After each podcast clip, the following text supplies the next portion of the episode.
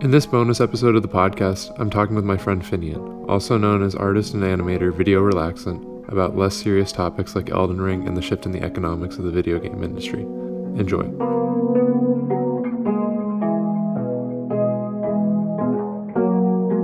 You can you can Yeah, you, yeah. can- you can read aloud if you want. All right, I got you. I just can't you. I just can't read it aloud. Elden Ring is hands down the best video game in its class.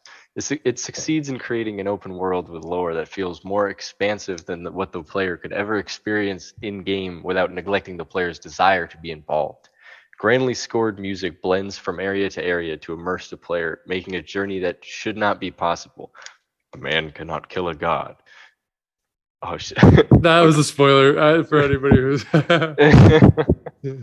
uh, every new area is discovered. Every new area discovered elicits, the feeling of how much larger can this game get. I really feel that shit. There's Yeah. a, it's something that people come back to. I see a lot. Is like I got teleported to to the Caelid, and then I Yeah. was like, wow, this game's big. And then I got teleported to the top of the map. Yeah, then you go underground yeah then you f- figure out if there's a un- whole new underground world it's it's crazy as someone who never played a game from the souls franchise and usually without a tolerance for steep learning curves for the sake of entertainment elden ring manages to walk a fine line that squares perfectly with me.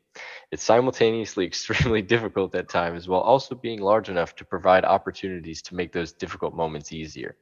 Been killed by a boss seven times in a row without dealing significant amount of damage. Go somewhere else gain levels and come back. Is that still not working and it feels like the enemy is ruining your life? Try a new Ashes of War, different weapon, and as a last resort, the imperfect summoning system.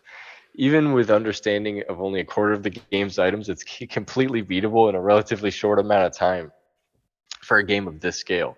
In fact, after a successful first completion, the new game plus feels like a satisfying victory lap, giving the player an opportunity to retain their findings and loot from the previous journey to reach different endings more quickly while retaining some challenge. Elden Ring is the best video game that I have ever played. Damn, yeah, it's said true. it. You said that. Its scale from lore to world design is unmatched by most of its competitors. All told, I may never play the game again to avoid the agony of the learning curve, but in completing it, I could say that I had the wonderful experience of playing one of the greatest games to date. You know, I uh I kind of agree with this. I don't know if it's my number 1, but it's just kind of just completely I didn't say it was my favorite game that I've ever played. I just said it, Oh, you said it was I, I- I think critically, I think it's the best game I've ever played. If I have to be honest, in that definitely, like if not only in the open world class, then generally, I think as a AAA title, I don't think I've played any game that's like better. I'm uh, yeah, then I definitely definitely agree with this shit cuz I don't think I have either. The only other game that kind of comes close is Breath of the Wild. I know you didn't really get into Breath of the Wild, but it is like a really it's very different from Elden Ring. The only similar thing about it is that you collect different weapons and traverse a big big world. It's just uh it's really good. It's one of the only this game and Breath of the Wild are the only that can really kind of just capture a true open world. Previously, it was like Skyrim and like New Vegas. Those are like really good, but yeah, but they feel kinda- it like next to this, they kind of like feel like jokes. It- It's just like. It's like you like when you go into a town in Skyrim or when you go into like a really like I don't know like a castle area in Skyrim, it never really feels like a like a real life castle would where you have like all these like rooms and levels and whatnot. yeah, very like asymmetrical, very like irregular stuff. Whereas like in Elden Ring, you get to like a leg. Oh, and I never even knew the term legacy dungeon, which is essentially just like a. I guess it's I guess it's just like a large area that's kind of like in indoors. I guess it's like it's not necessarily indoors, but it's like just like a large area outside of the open world. I guess. Um, and in those areas, it feels it feels like you're in like an actual giant castle it, it feels like fantastical like it's beyond the scope of even like real life castles even beyond the scope of like fantasy castles from like lord of the rings for instance is another like a, another fantasy franchise where like even i think it, they made a game that was pretty critically acclaimed but looking at videos from that game the legacy dungeons don't look like as full and maybe even at times as huge as they are in Elden Ring, which is pretty crazy considering like like a large plot point in, in like both the movies and the books is just like the the scale of some of the places that are visited. And like this Yeah. I guess my point is like this is the first time where like the scale feels real. In Skyrim, you're blocked from going to all the other areas, right? I mean, if they were to do the rest of the areas, it would feel big. But I, I guess the point is with Elden Ring, you don't like feel artificially blocked out of anything. And like that's the big thing. You can go somewhere else if you're, you know, having difficulty. Yeah, just because there's so much to do. And in, in a lot of open world games, like even Skyrim, it kind of like artificially pipelines you down a path. You know, when you escape, this is like real, real uh, gamer talk now. But you know, when you like get out of the initial dungeon sequence of Skyrim and you like ent- enter the open world, Yeah. there's really only one pathway you can go, if we're being honest. Yeah, it's just like up towards uh what is it like Helgen and then Whiterun. Yeah, Kind Yeah, of yeah. opens up a bit, but then yeah. anywhere else you can go, but it's just like with so you can go, you're gonna die probably. But the other thing is in and I and I didn't really mention this in the review, but the thing about Elden Ring is and and you know, I'm not a Souls gamer, but there's like a level of skill that you ha- can have in the game where going back and and you know just starting a new save, you can probably beat Pr- Tree Sentinel like this kind of like open game boss that just kind of like you know Wrecks tr- you the first yeah wrecks time. you initially you could probably beat them you know pretty quickly and new game plus obviously goes by like tremendously quickly because you have uh, you know all your stuff. yeah but even if i'm saying just starting the game fresh you would have like the skill to do you know a lot better than you did when you first came out um but in skyrim you you can go to an area where you're like out leveled and you just have no chance. Just hmm. because the mechanics of the game prohibit you. There's not really dodging. Blocking doesn't like there's not parrying. Yeah, The- it, the combat in Skyrim it, it's like it it's pretty rudimentary when you compare it to Elden Ring too. So like each fight is like not as engaging and when you're when you challenge like a like challenging a giant in Skyrim, I think that's a good example. yeah Like you could challenge a giant in Elden Ring. You might get messed up, but like you totally can. And there's a chance you'll win. But in Skyrim, like if you go up against a dragon at level one, like you just like you can't really do like you're just completely stonewalled. There's no you can't use any systems the game has to get an upper hand on like someone who's that far above you. I would say I'm not like great at video games, like in terms of like I think I mentioned in the review, like I got by probably with even though I like I went for like completionist, got like all the legendary items and all that stuff. Like I probably like only touched probably like 25% of the game's stuff. I didn't really touch crafting or anything. But in Skyrim, like it encourages you to just like use all of your consumables to like win fights. Whereas in in Elden Ring, it like really like kind of forces you to choose what in particular you're going to use, just because it's what can fit in your docket or it's what you can like flip through your inventory quick enough to in the middle of a fight. Yeah. Um, whereas like f- for Skyrim, I think I think the fights just pause. yeah, when you open your inventory, the game just pauses. So you, will just be eating you got one eating wheels of cheese mid, Yeah, yeah. yeah, to restore health. Hold up, Um, bro. I got a pound twelve kilograms of cheese real quick. yeah just kind of ridiculous and i i don't know i think all that's to say is like in in skyrim like probably heralded as like one of the best open world games of all time you're still kind of pipelined out of that initial starting area to go on like this very direct path and obviously you know it branches after you get past like probably about Whiterun right then you Mhm. can start going and doing other stuff. But the fact that like in Elden Ring, I think the first area I went to was like the Weeping Peninsula, which is like not necessarily where you're supposed to go first. And I had completed the Weeping Peninsula before I even like initially faced uh, I think it's Margit. Um Oh, I did that too. Actually, it was kind of it was weird. I think the the leveling is like Yeah. it's, it's a harder area than the castle. So what is it, Stormhill Castle? Yeah, and it was just really weird because I didn't get I didn't get like the torrent, which allows you to traverse the map much faster, which is like the horse in the game. So I didn't get I didn't get torrent until I think I had visited I think I had gotten to the edge of Caelid first, and then like gone back to the start, and everybody. uh, So I was, I guess I was streaming it at the time, and everybody was like, "Dude, literally go, go, go, go over to the uh to the gate."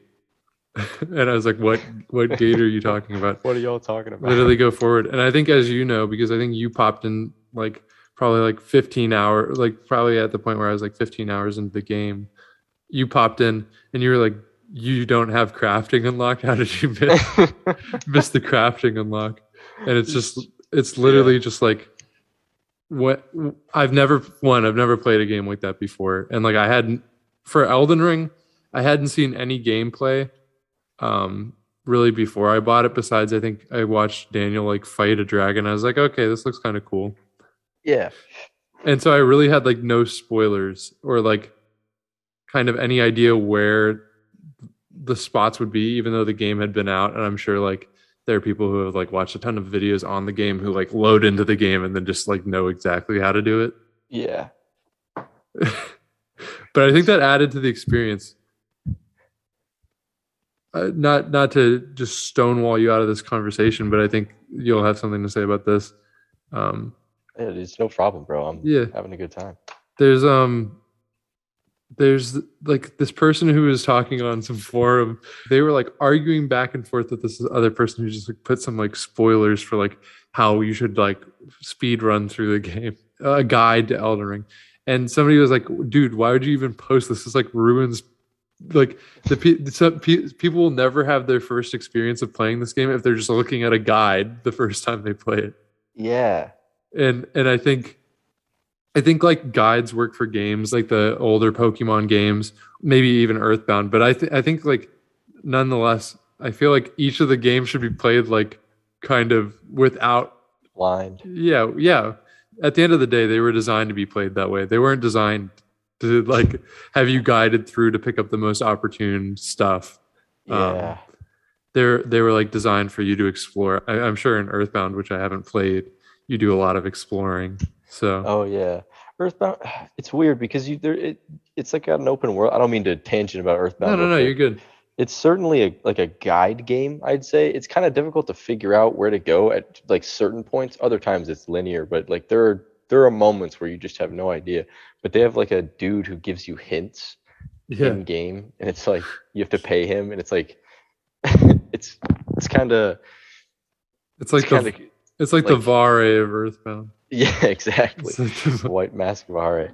Looking at a like a guide for Earthbound, it's, it's in this kind of a similar boat as Elden Ring, where it's like you don't want your experience to be robbed because half of like the cool shit in Earthbound is like stumbling upon something random or like an event in game happening that's just kind of like kind of blows your mind or it's just kind of hilariously or like absurd or something. In an Elden Ring, instead of events like that, you have like walking into Stormhill Castle for the first time, or like Oh, going to like Volcano yeah, yeah, yeah. Manor, where it's just kind of it gets like crazy. And if you had already seen that, it would just it would totally rob the experience. A lot of the people who you know like watched me play through the you know the first part of the game um maybe even like to the point where i got to to limgrave they were like oh i didn't do that. Like i didn't do that like thing. I i didn't even know that was there right? Like yeah, there's just so much in the game to where like people who have beaten the game multiple times in some instances like didn't know what I was what I was doing at like a point. But like that's just kind of like what you get from I guess freely exploring a game. In It's the case yeah go ahead. I was I was just gonna basically just agree with you and say games like this are few and far between where you can it's just so vast that people can pour like literally like 100 hours. Like i have a probably like 98 hours in this game like 100 hours. And like i was i was watching you play like when you were like in the first beginning areas and i was like oh my god like i never did any of this and i have a 100 hours in this game it's just kind of it's it's really mind-blowing not no not a lot of games can do it to that extent there's a certain like uh like I don't want to say it's a dark side to it, but it's kind of it kind of is, which is like at the same time while I love Elden Ring, obviously, um, and why I think it was like a like a genuinely good experience to have because I haven't played any game like it. I do think like there's a danger of like open world games getting broader and broader. I mean, like obviously the the the man hours required to do it right now is like ridiculous, but I imagine like at some point with like AI generated open worlds, maybe you could like make some pretty cool stuff. Kind of if like right now it's all like very intentionally designed, but I imagine like could you imagine like AI generated legacy dungeons that take you like you know five hours six hours like 10 hours to progress through Yeah, Uh, it would be yeah it would be ridiculous. It could be like infinite that, content. that's that's what i'm saying i think i think one one day probably even like within our time like there will be games where they can like do that at, on a 3d scale like that um could you imagine rng bosses like you Yeah. could like Oh generate new bosses totally um, like complete Elden Ring randomizer. well i mean they are just like eldritch horrors so you could just yeah. you could just Make a bunch of Eldritch assets and then randomize. them. Yeah, exactly. Uh, but I, I guess what I was saying about kind of like the dark side is like I love the game again, so I don't want to trash on it. But that game was like a massive time sink, and, Yeah. the- and, like I, I, I like, and I think that's what I was saying about the learning curve is like it's not only that I don't want to experience the agony of like you know dying a bunch of times and like basically the game sh- telling me you know that I'm Get bad good. and to get good. Yeah. Um, it's not only that so much as like do I really want to like restart the game like from a new game and then have to play 70 hours to beat this game? yeah. and Yeah. I and I can imagine that getting worse like as games get more intricate. If that's the way that gaming goes cuz like you know as well as I know and I think I know there are a lot of people who feel like this but I think that single player games are really like fading um Mhm. in terms of like their relevance in the in general video game culture and I think that's unfortunate because I think like a lot of the best narrative experiences are single player games. I think a single player game is like more equivalent to like a typical work of art. I think we've had this conversation. I had this conversation with Ari too, because she she works on video games, and it's like at a certain extent you're just making games that are just like addictive to make money. Profitable and addictive. Yeah. Yeah, not not to make art. You're you're making them to make money. They're not doing it. yeah, they're, that's probably the thing that I dislike the most about the industry, I guess. And also a lot of the a lot of the communities. Game gamers are kind of hateful people, a lot of them. Not to generalize, but like it's it's honestly the truth. Like Yeah. there's yeah, but I don't think it's because they game. I think there's, I think there's Oh, like yeah. inter- internet culture and a bunch of other stuff. But yeah, yeah, it's it's not specifically because they're they're gamers. There's just a lot of overlap. yeah, Uh correlation, not causation. yeah, but yeah, the how games have just become cash cows. yeah, Call of Duty is a perfect example. Although even now, I think it's kind of gone downhill. Like there used to be so much buzz, the the drones buzzing about the new Call of Duty, and I'm just like, man, it's crazy. You, uh, the new Diablo, Blizzard, uh, bad company, LMAO, but they I remember they used to be beloved. Yeah, they used to be like at, at least to me. Maybe it was just because I was young and naive, but when they were like releasing Overwatch like 2016, I was like, wow, Blizzard really this is like a good they, really make some classics. And then I kind of time went on and just kind of faded. I I don't know. We don't I don't mean to No, no, no. talk about Blizzard right now, but The Blizzard tangent. yeah. Blizzard Activision. No, I think, I, yeah, Activision Blizzard. You're right. I I didn't even think about that, but in, in reference to I think Call of Duty, for me that franchise like brings up a lot of weird memories because like in in middle school that was like really like what I think that was like the first video game that I was addicted to was like Call of Duty Zombies mode. Um Yeah. and like getting into that and then like of course getting into like you know that toxic gaming community through like online mic chatting uh, yeah. you know like the xbox live days and skype days as it were um that stuff was all you know not great for me but i think even earlier than that is something that people forget a lot about which is like call of duty was originally like renowned because of its like single player mode Mm-hmm. and I know I know it got popular in like starting around like you know the modern warfares and then World at War multiplayer. Um, but I remember I played, I think it was Call of Duty Finest Hour, and I would play it when my mom was like away from the house because it was like my dad's game and I wasn't allowed to play it. So I'd just be playing this game. It was like this like super violent like World War II Yeah. sh- the yeah shooter and um it was like kind of like grizzly and Isn't that Ca- Call of Duty? one- Sorry to interrupt you, but isn't yeah call of duty Hour fi- the yeah first one? yeah it is the first one um i guess the point that i'm making is like the experience i had playing that game as a child even though i don't think a child should play that game um was like very different than the experience i had like playing black ops 2 in in middle school you know what i mean Yeah. It, and I think that's like a, product of like, you know, once you play Call of Duty Finest Hour and you like finish it all the way through, the game's not like goading you to like play again, play again, to like get microtransactions out of you. Yeah. Whereas like the multiplayer of Call of Duty, you know, uh, I think Black Ops Two multiplayer, they that was like that was like such a pr- looking back, it's like such a primitive skins model for a game. Yeah, or you just buy an individual skin. Yeah, but it was not advanced enough to use the loot crate model.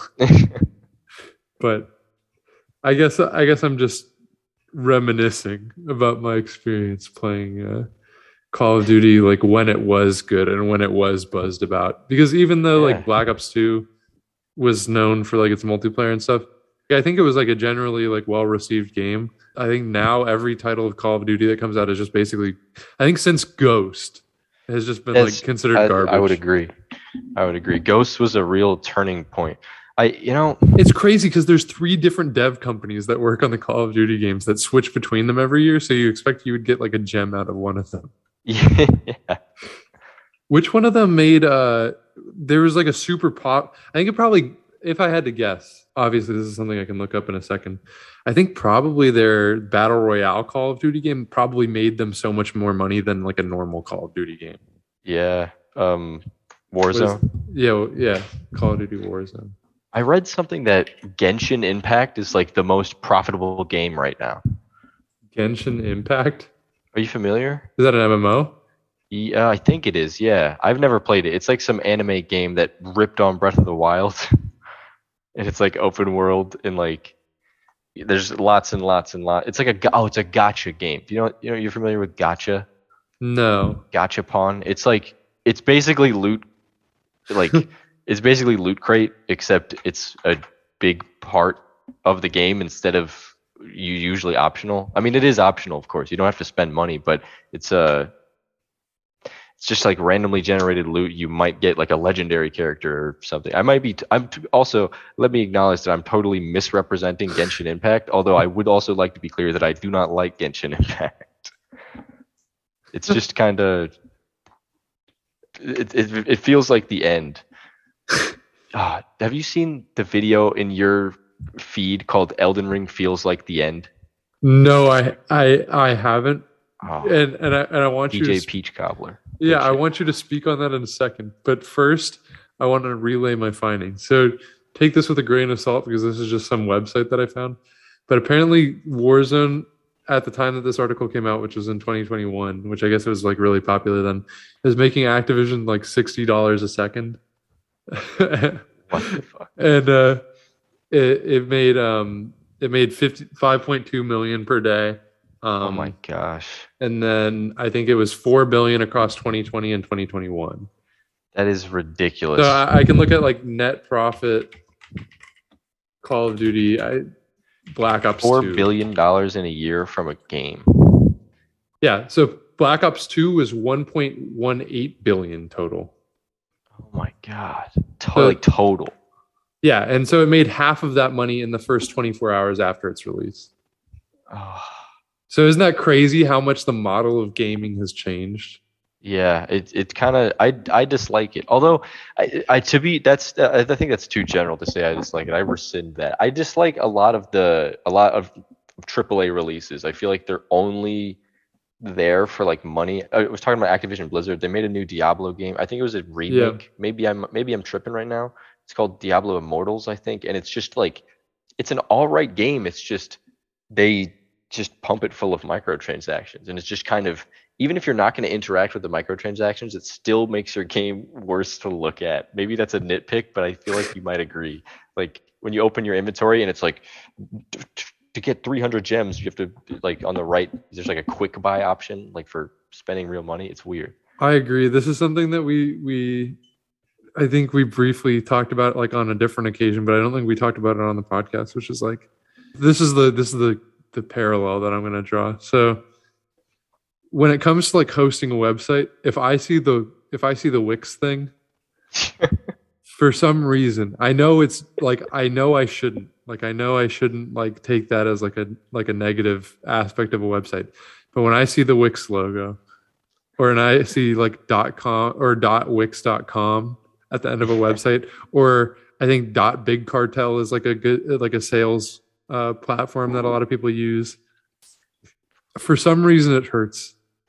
I know. I want to say it damages it, the art, it, but I don't have the jurisdiction to say that. It, I just feel that way, you know. It doesn't damage the. It's not that it damages the art. It just.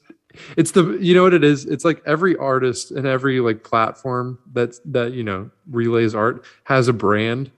I think it makes the brand. It cheapens the brand. I think that's what microtransactions do. It's not to psychoanalyze what a microtransaction is, but essentially, like it means the game isn't good enough to play. Like it, the goal of a company would be that the game wouldn't be fun enough to play unless you had the microtransactions. Like that, it would be like right on that barrier where you could have just a little bit more fun if you yeah. bought the microtransaction. Like so if you a little bit of a FOMO model. Yeah, I, yeah. missing out. And I think that's where like items really win. yeah, like oh. item model games like CS:GO is like the microtransactions actually don't get you anything in terms of like in game. It doesn't give you any tangible benefit besides like now people get je- it, it, actually in CS:GO it's a unique example because unlike that's that's what I was kind of trying to relay about Call of Duty's skin model back in the day is because it like wasn't on a loot crate model, but it also wasn't based on like an inventory system necessarily. So like your items were like non-tradable and like yeah, bind you know, account. Yeah, binded to your account. So when you, you know, you got a cool gun skin that you unlocked, it was like only yours and you didn't have to like it might have just like been an indication of your skill maybe if it wasn't a DLC skin. Like if it was just something that you unlocked through like playing a lot. Yeah. But like in in CS:GO and I think I think this probably bled over to Fortnite. I never I think I played one match of Fortnite in the duration when it was popular. and uh I never really played it, but I know that that game and CS:GO are like great examples to me of like games where social like there's like a weird social status that you get in game from having an item. Yeah. It it's so it's a very weird phenomena. Mark Zuckerberg is happy about it. yeah. Isn't that crazy? That's like what NFTs are kind of about. Mm.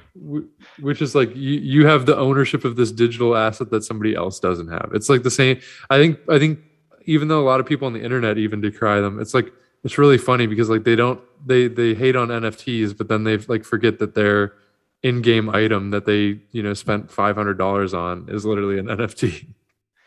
It's true. Not if that it's on the blockchain, but it's just like, like it's on Steam. Memetically, yeah. Memetically, it's an NFT. Yeah. It's a digital item that you bought for money. Yeah.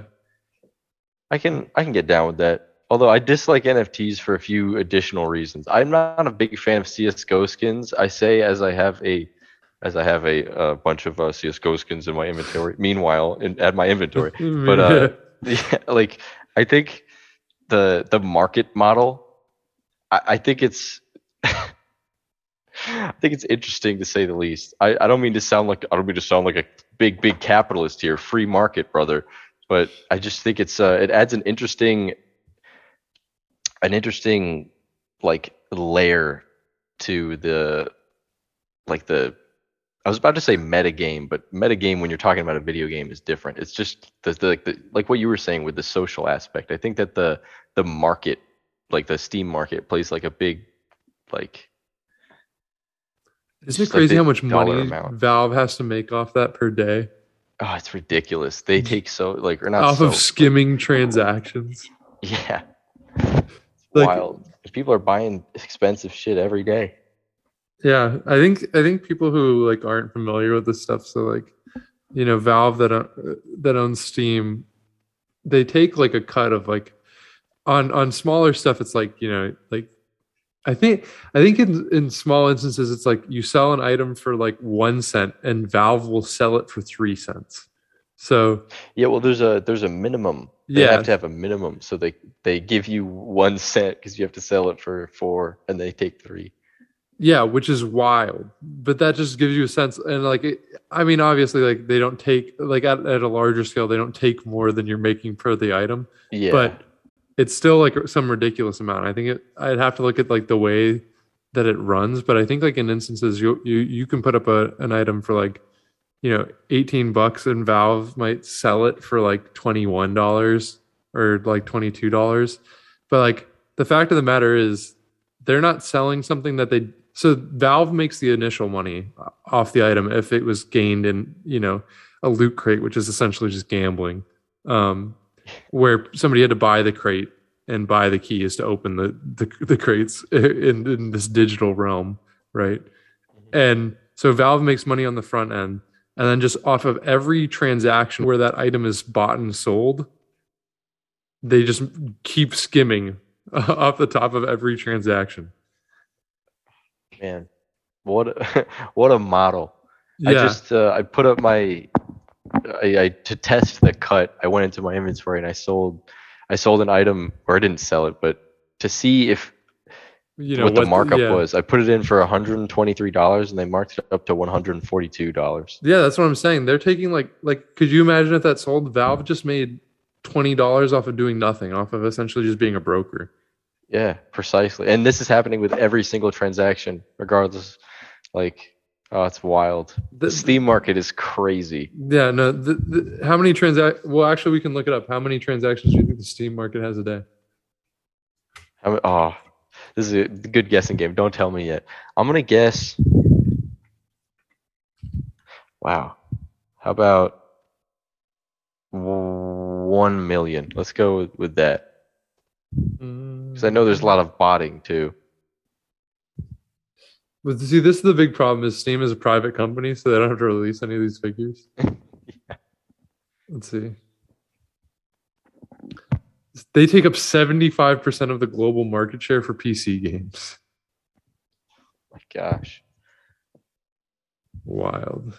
I, I would. I mean, I don't mean to lick Valve's boots, but I, I'd like them in charge of, of. I, I, I like kind of like it like that. I'd rather Steam be. I like Steam more than Epic Game Store, and I like Valve as a company. Companies are not your friend, but I just I, they, uh, they make cool shit. I I agree, but the the thing with Valve for me is like when they o- for me it's when they opened the floodgates and just said anybody can release a game on our platform. And while that while that certainly has its benefits for like independent you know developers, Kind of gunks up your platform. yeah, uh, there's going to be a lot more garbage.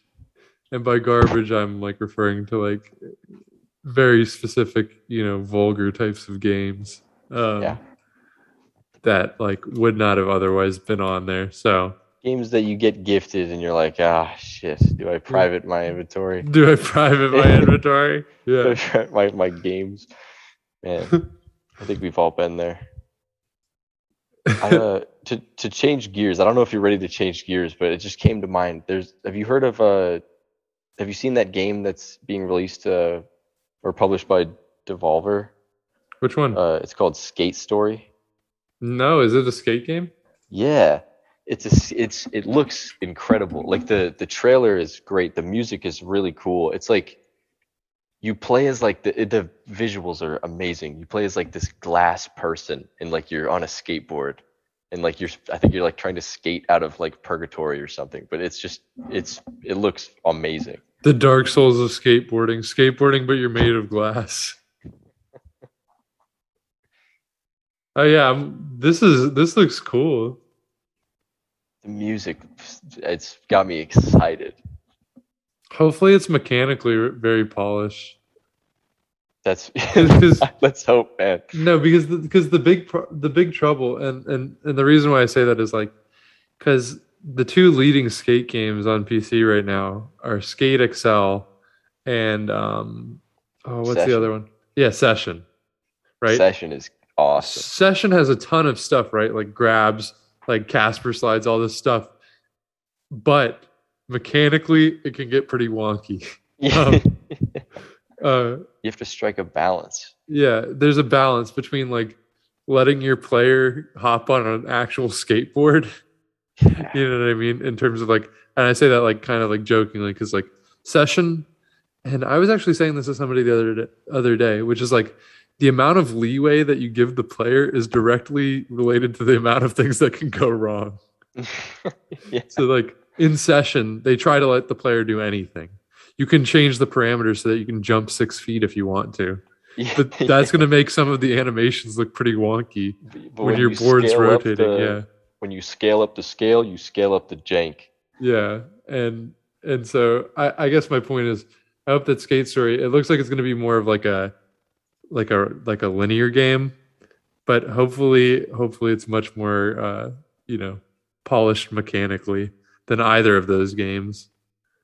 Um, hopefully, it's more of a Tony Hawk Pro Skater, if you know what I'm saying. if you can, uh, Where you just, yeah, where you just latch on to the objects. yeah, I where it's not like, oh, we need to simulate real. You have to perfectly balance every grind.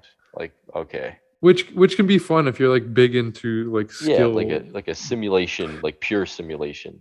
But if I'm playing Skate Story and I'm a demon trying to escape on a skateboard out of purgatory, Yeah, I might want to. I, I might not want the experience. why not want that perfect sim? But yeah, this looks super cool. It's too bad it comes out in 2020. Well, I guess 2023 is pretty close. Yeah, it. Wow, I just uh, you reminded me that it's June. And I was like, oh, too bad it comes out like in 2023. But yeah, I'm forgetting. Yeah, we're already there almost. I'm not a big Steam wish lister. I don't really know what it does, but I'm pretty sure it helps out their game because it just brings it to more people. Yeah, it, yeah, Defo algorithm type. does. Yeah, So I'm I'm I'm always kind of stingy with my wish lists, but I got Skate stingy. Story. you're stingy with the wish list. How large is your Steam wish list? It's got three games on it. Dang, you are stingy with the wish list. None of them are out yet. I got 58 on the wish list.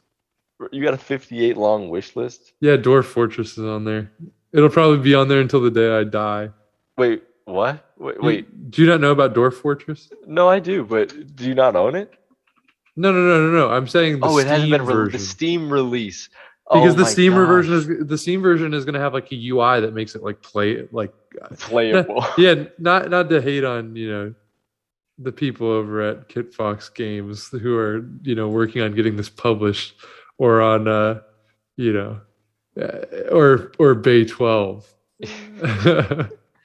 but uh in terms of like what what Zach was doing pre trying to get it published on Steam the game was like made of like so for reference Dwarf Fortress is like in in in the year 2022 was a game that was still being played with like it essentially looked almost like a DOS game Mm.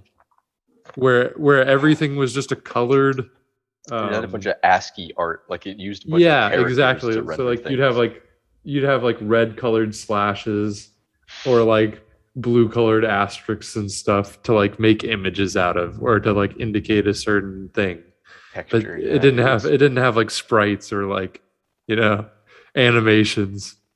You just have like stuff moving around. It was almost like it, actually this is probably the best analogy. It's almost like where neo looks at the numbers in the matrix. Or in all the symbols and code and can actually like see stuff in it. See like the image. People who were getting good at Dwarf Fortress were like seeing the image behind all these like behind all these symbols. I wish I was that potent of a gamer that I could immerse myself fully in Dwarf Fortress. No, I th- that's the thing. For me, I, I you know I played probably like two hours, but the game was just like brutal to play when with like you'd have to have like a little like a little diagram next to. The, I I remember I had it next open next to the game, like trying to decipher what was going on. They have a few like like I, I don't know what to call them like texture packs or like resource packs. Yeah, but I don't but- know if they're are they made by no, no, they're not. They're Like- just fan made. third party fan Yeah. made. This is gonna be like when this one comes out. This will be like, like I'm not sure if you actually looked at the Steam page ever or like looked at like all this development stuff, but when you do, you're gonna see like it looks so much better than whatever you last saw. Dwarf Forge. Oh my gosh, Yeah, that's like- actual water. Yeah, yeah, yeah. That's the thing. It's not like symbols anymore. It's like just actual. It almost looks like maybe an early Age of Empires, which uh, like Yeah, games like this I can get jiggy with. This is Yeah. the type of graphical level that I like. I like. yeah, that's the thing. Not all of us can. Not all of us can play games in JoJo mode with the with the coder goggles on. Matrix text flying on your screen. Let's see. What do I have on my wish list that you should know about besides Dwarf Fortress? Dude, I you know I have to admit maybe I should be stingier with my wish list. There's a game. It's called Shotgun King: The Final Checkmate. Dude, you have to see this. Shotgun King. Oh my gosh. Oh my. g- Shot, so basically, for you know, for the for the listeners, Shotgun King: The Final Checkmate. It's this 2D game. It's chess, but you replace your entire army with a royal shotgun. You fight an entire other team of chess pieces, but you're a king and you have a shotgun. But also, there's kind of like Eldritch horror stuff going on here too. like some of some of the pieces get really big on the enemy side uh, and can do stuff like eat you or throw you and stuff like that. But anyways, I think it looks pretty cool. You can like use like the souls of the chess pieces to do different movements and stuff. this game looks crazy. You can uh you can like it's kind of like a roguelite. Like you can you can get like modifications to like your movement or like I guess like your bull- it sounds so funny. You can get modifications to your bullets in chess. Um, but yeah, I think this is probably my most anticipated game on my wish list. The top review from this game from user Gray just says finally chess 2. Fucking Kind of got a point. It's been like a thousand plus years yeah. since Chess 1.0 thousand came out. years. Finally. Dude, Chess except you have no pieces except a king, but the king has a shotgun. And it has nice pixel art. What more could you ask for? When Chess 2.0 comes out, all Go players screaming when they have to learn Go 2.0 after 10,000 plus years. There was a new Go patch today. Go. if you could make Go 2, but and you could only make one change, what would it be? Oh, Go 2, but one change. There's going to be a long period of silence cut out here for the listeners, but I got to think about this. Um, oh, there was a rule that is only a rule like that is obeyed, I think, in like New Zealand that I was playing with for the longest time. And I think it should become actual part of the canon in uh, China where it's played mostly, uh, and in, in South Korea too. Um, and it's that when you when you um it's so essentially in go uh, this is actually too complex to just like say over the mic because i'm gonna have to like you know list out the rules but essentially it's that you can self capture your pieces because that's apparently not something you're allowed to do in like the it's like it's like seen as like a noob thing because it actually like net like it kind of like doesn't really do anything except it, sometimes it does because you have like the opportunity to be uh to get all your pieces out. But apparently like in in other games i guess in in in china and japan when they and in south korea when they play you can't self capture you just have to let all your pieces get captured which i think is lame. I think i'm more of a space player if all my go fans out there know what i'm talking about. Ah, I do not know what he is talking about. i'm more of a movement player when it comes to go. Uh, an edge bug. He be hopping and go. When you break the fourth wall of Go and start talking to your opponent. if you watch like the pro games, they'll be completely silent for like three hours. I need uh I It's- need just a talkative GoPro to come on the scene. It's seen as like really bad form because I guess it's kind of like a like an intellectual thing, I guess you could call it. So uh, it's kind of like seen as kind of disrespect. It's BM. I remember gotta like like, oh, that was a bad move right after they they play. there there's something actually I think we've I think we've chatted for a significant dura- duration about Go. I think I think if anybody's listening at this point, um, thank you for listening to this bonus episode with Finn and I. Thank you. Yes. Yeah. Um, but yeah, I think that's good. I think that's good enough. Uh, see you later. Thanks for listening. With any questions or comments, feel free to email industryplan at industryplan.co. See you next month with the final bonus episode of the podcast.